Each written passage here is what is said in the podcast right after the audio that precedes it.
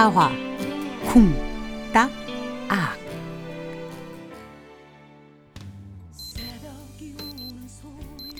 여섯 시 정각에 모닝콜 전화벨이 울린다. 제주도로 바이크를 싣고 떠나야 하는 날이다. 서둘러야 하는데 또다시 침대로 쓰러진다. 30분만 더 자자, 30분만. 그러다 덜컥 겁이 나서 몸을 일으킨다. 어제 미리 싸놓았던 짐들과 조식 식사권을 챙겨 들고는 1층 로비로 내려간다. 식당에 차려진 조식 뷔페에서 북엇국을 한 그릇 후다닥 해치우고 서둘러 바이크에 짐을 실는다. 제주로 가는 여객 터미널 근처에 거의 도착할 무렵 갑자기 비가 마구 쏟아진다. 어, 이건 또 무슨 날벼락이야. 이번 여행은 홍상수 감독의 돼지가 우물에 빠진 날이 아니라 바이크가 장마에 빠진 날이라고 해도 틀리지 않을 것 같다. 어휴, 이 지긋지긋한 비. 서둘러 터미널 안으로 들어선다. 티켓 예약을 안 하고 와서 걱정되는 마음으로 이곳저곳을 두리번거리던 중 카운터에 계신 분이 일단 바이크부터 배에 실으라고 한다. 아유, 그렇지. 이러다 놓치겠다. 바이크를 끌고 배에 실으려는데 비가 거세게 내보를 후려친다. 등줄기로 빗물이 흘러내리고 얼굴에 쏟아지는 비는 눈을 뜰 수가 없을 지경이다. 어찌어찌해서 일단 배 안으로 들어오긴 했으나 갑자기 운동장만한 배가 좌우로 흔들리더니 나를 화물칸 바닥으로 나뒹굴게 만든다. 순식간에 엉덩방아를 찌으며 쓰러진 나는 바이크를 고정시키기 위해 튀어나와 있는 새뭉치를 간신히 잡고 일어선다. 무슨 부귀영화를 보겠다고 이 난리를 피우는 건지 모르겠다. 배 안으로 바이크를 옮기는 것이 이렇게 힘들 줄이야. 다시 정신을 차리고 바이크가 넘어지지 않게 앞바퀴와 뒷바퀴를 쇠사슬로 단단히 감아 바닥에 고정시킨다. 비에 젖은 손 때문에 자꾸 미끄러져서 한참을 씨름을 한다. 바이크와 씨름하며 흠뻑 젖은 땀과 빗물 때문에 몸이 바들바들 떨린다. 그렇게 화물칸에 바이크를 무사히 실어놓고 매표소로 다시 올라온다. 승객들이 들고 있는 우산들이 바람에 반쯤 꺾여 금방이라도 부러질 것만 같다. 비도 비지만 바람이 거세게 불어서 제주에 잘 도착할 수 있을지 걱정이 앞선다. 1등 칸 주세요. 3등 칸밖에 없는데요. 에, 그럼 그거라도 주세요. 방금 전에 치른 그 전쟁을 다시 하고 싶지는 않다. 지금의 심정은 배가 없으면 사이다 병이라도 타고 갈 판이다. 선착순이란 말은 인터넷에서 본 적이 없어서 느긋하게 객실로 들어서는데 갑자기 으드드 하고 턱이 떨리는 소리가 난다. 바이크를 실으면서 몸이 흠뻑 젖어버려서인지 몸에서 열이 나고 부득부득 이가 갈리기 시작한다. 몸이 부들부들 떨리고 추워서 정신이 하나도 없다. 그 와중에 배 안에서 에어컨마저 켜 있어서 정말 이러다가는 큰 병 날 듯 싶다. 마른 옷이라도 갈아입었으면 좋겠으나 준비해 가지고 온 옷이라곤 입고 있는 옷 한 벌 그리고 나머지 한 벌은 화물칸 바이크에 실어져 있다.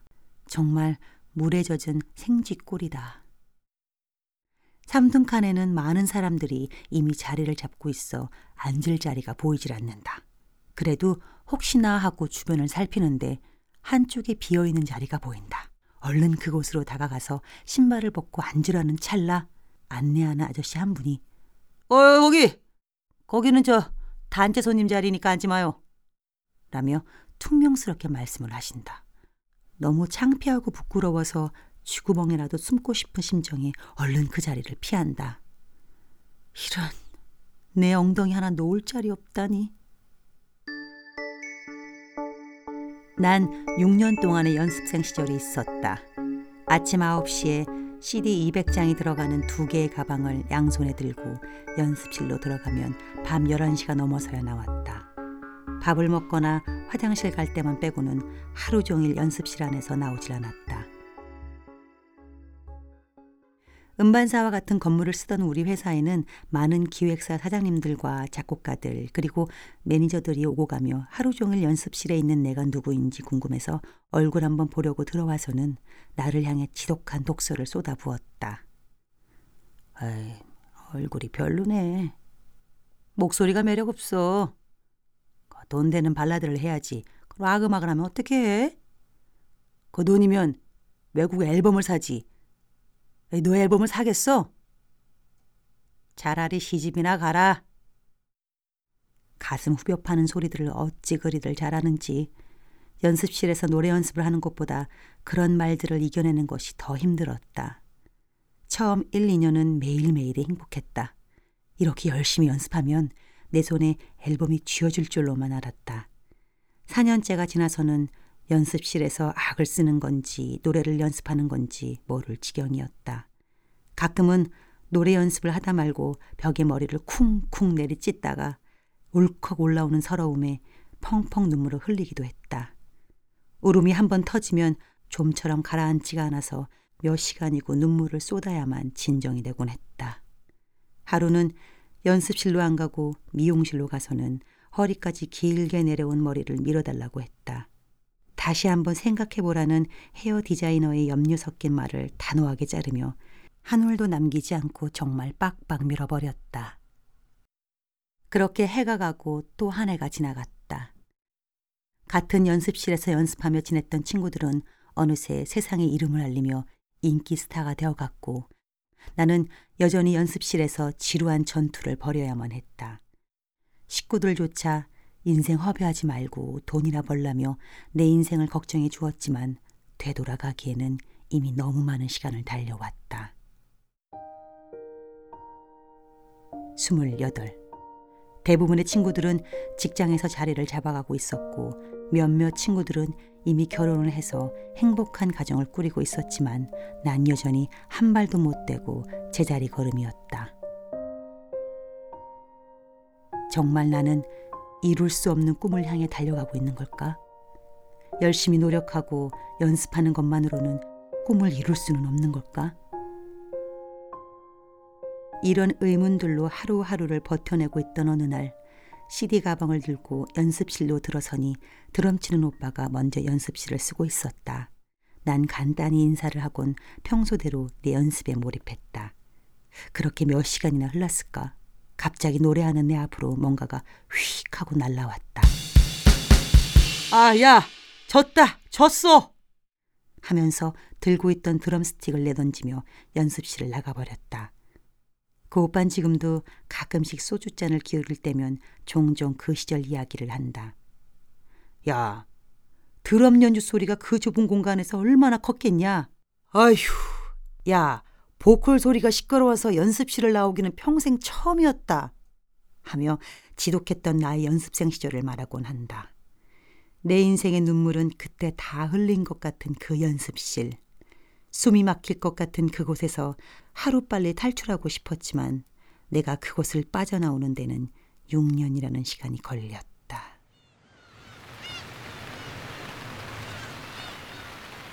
어지럽다. 벌써 배멀비가 올라오는 것 같다. 이게 여행인지 전쟁인지 모르겠다. 앉을 곳을 찾아 두리번거리다가 다시 그 자리에 슬쩍 앉아버린다. 안내원 아저씨가 다시 나오라고 하면 악이라도 치를 지경이다. 구석벽에 기대어 웅크리고 앉아 있는데 할머니 할아버지들이 마구 들어오신다.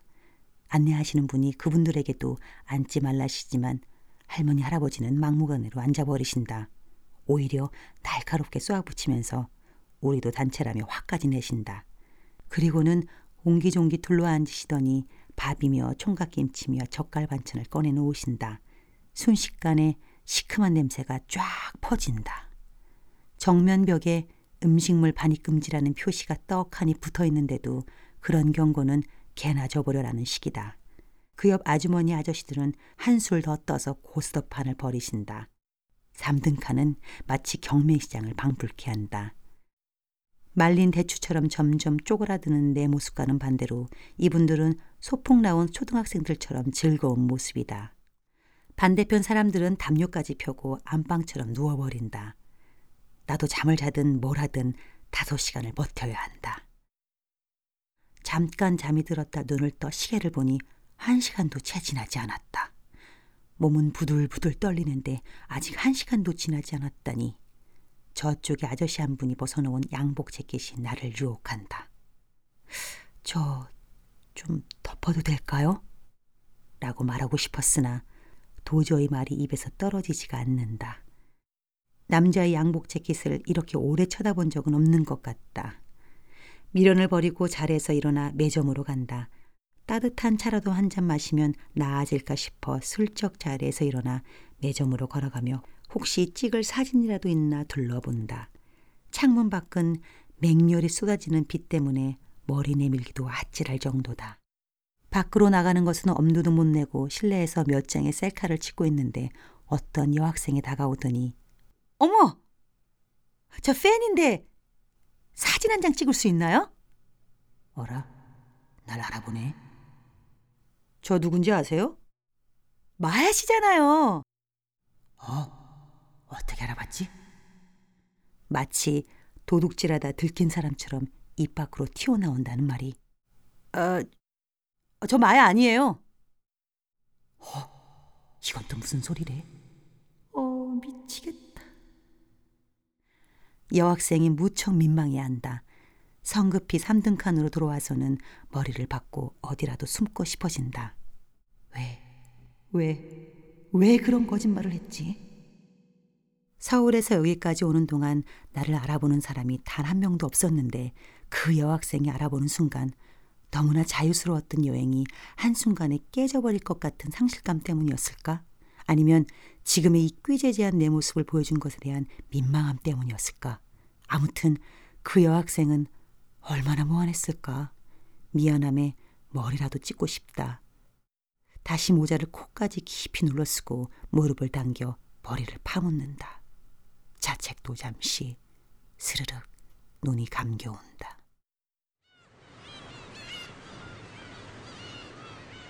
깜빡 잠이 들었다 눈을 뜨니 모든 사람들이 피난민처럼 바닥에 널브러져 누워 있다.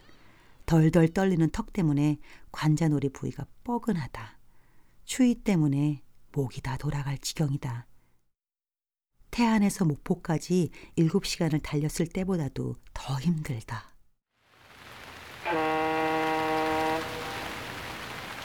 그렇게 힘든 5시간이 지나고 제주항이 들어선다. 제주항에는 비가 더 쏟아지고 있고 바이크 내릴 생각엔 난감하다. 모두 줄을 서서 기다리는 동안 어디로 가야 할지 생각한다. 일단 안내하시는 분에게 묻는다. 바이크는 어디서 꺼내야 해요? 계단을 따라 내려가세요. 바이크에서 비옷을 꺼내 입고 페리에서 나온다. 일단 식당으로 가서 다음 스케줄을 생각해보자.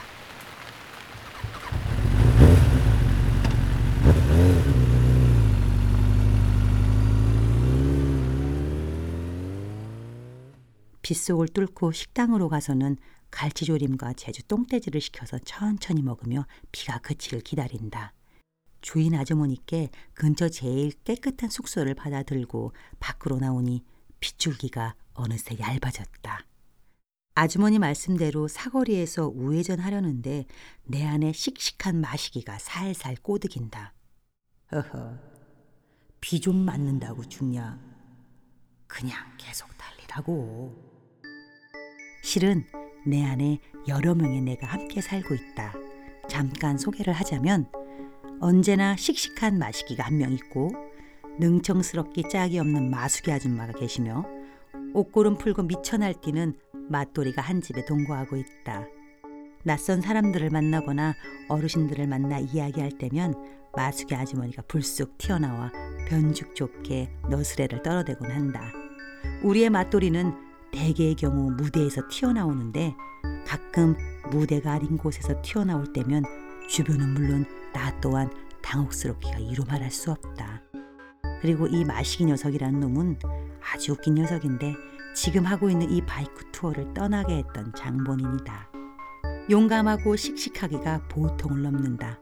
어렸을 땐 서로가 집주인 행세를 하려고 하루에도 몇 번씩 다투었으나 점점 나이가 들면서 한 지붕 세 가족으로 사이좋게 지내고 있다. 한참을 고민하다 뚝뚝 떨어지는 빗속에서 지도를 꺼내든다. 마시기 가라사대 용담으로 출발해서 곽지 해수욕장 그리고 협재 해수욕장으로 가봐. 그러면 너의 오늘 밤은 최고의 호텔에서 뒤집어지는 밤을 보내게 될 거야. 씩씩하게 시동을 건다.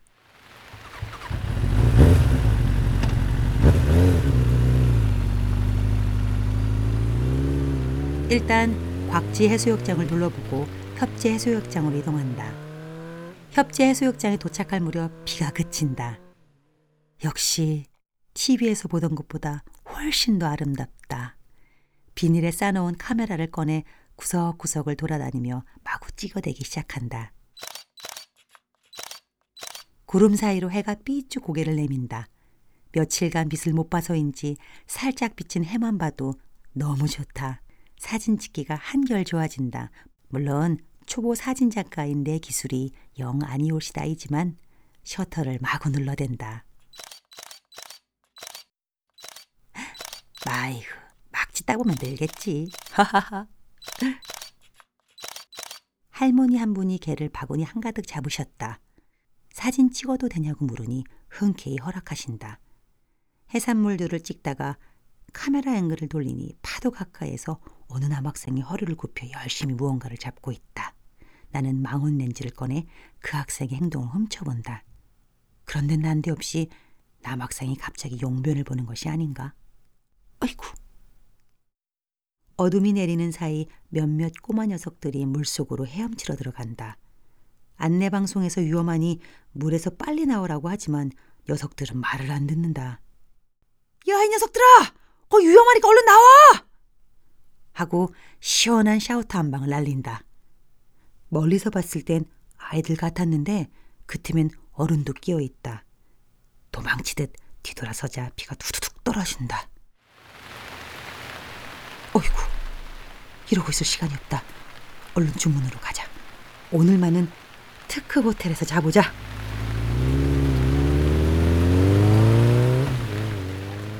호텔 방에 들어가서 반신욕을 하고 룸서비스를 시켜 배불리 먹고 늘어질 생각을 하니 입끝이 바짝 올라선다.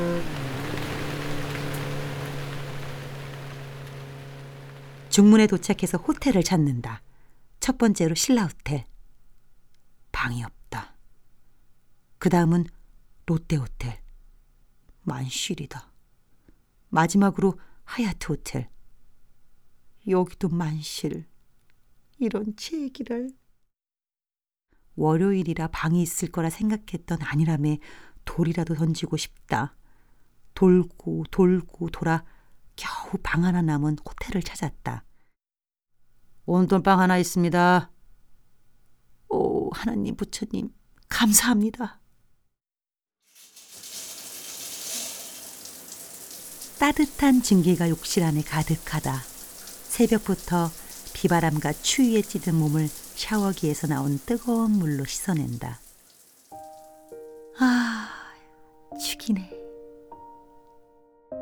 욕조에 뜨거운 물을 가득 채워놓고 들어가 앉아 있으니 천국이 이보다 나을 수는 없다. 한참을 그렇게 물속에 누워 있으니 딱딱하게 뭉쳐진 어깨와 목이 조금씩 풀려나간다. 물속에 누워 있다가 문을 열고 욕실 밖으로 나오자 수증기가 구름처럼 방 안으로 확 퍼져나간다. 희고 뽀송뽀송한 샤워 가운을 걸치고 차를 한 잔 타들고는 발코니로 나선다. 시원한 바람이 나를 들었다가 내려놓는다. 야, 좋다. 온돌방엔 새하얀 이불이 보기 좋게 깔려 있다. 그 위에 벌러덩 눕는다. 푹신한 이불 위에 누우니 마치 구름 위에 누운 듯하다. 진정, 내가 제주도에 와 있단 말이더냐. 여행을 계획하면서 만나는 사람들마다 바이크 여행을 간다고 떠들고 다녔더랬다. 그렇게 하지 않으면 왠지 떠나지 못할 것 같아서 말이다.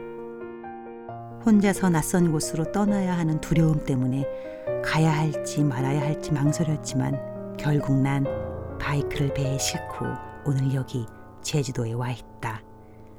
팔베개를 하고 천장을 바라보는 내 입가에 웃음이 번져 나간다.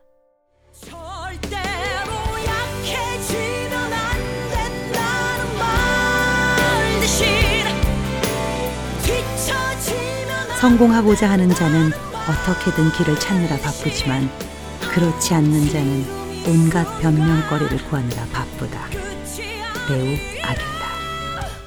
나의 길을 가고 있다고 외치며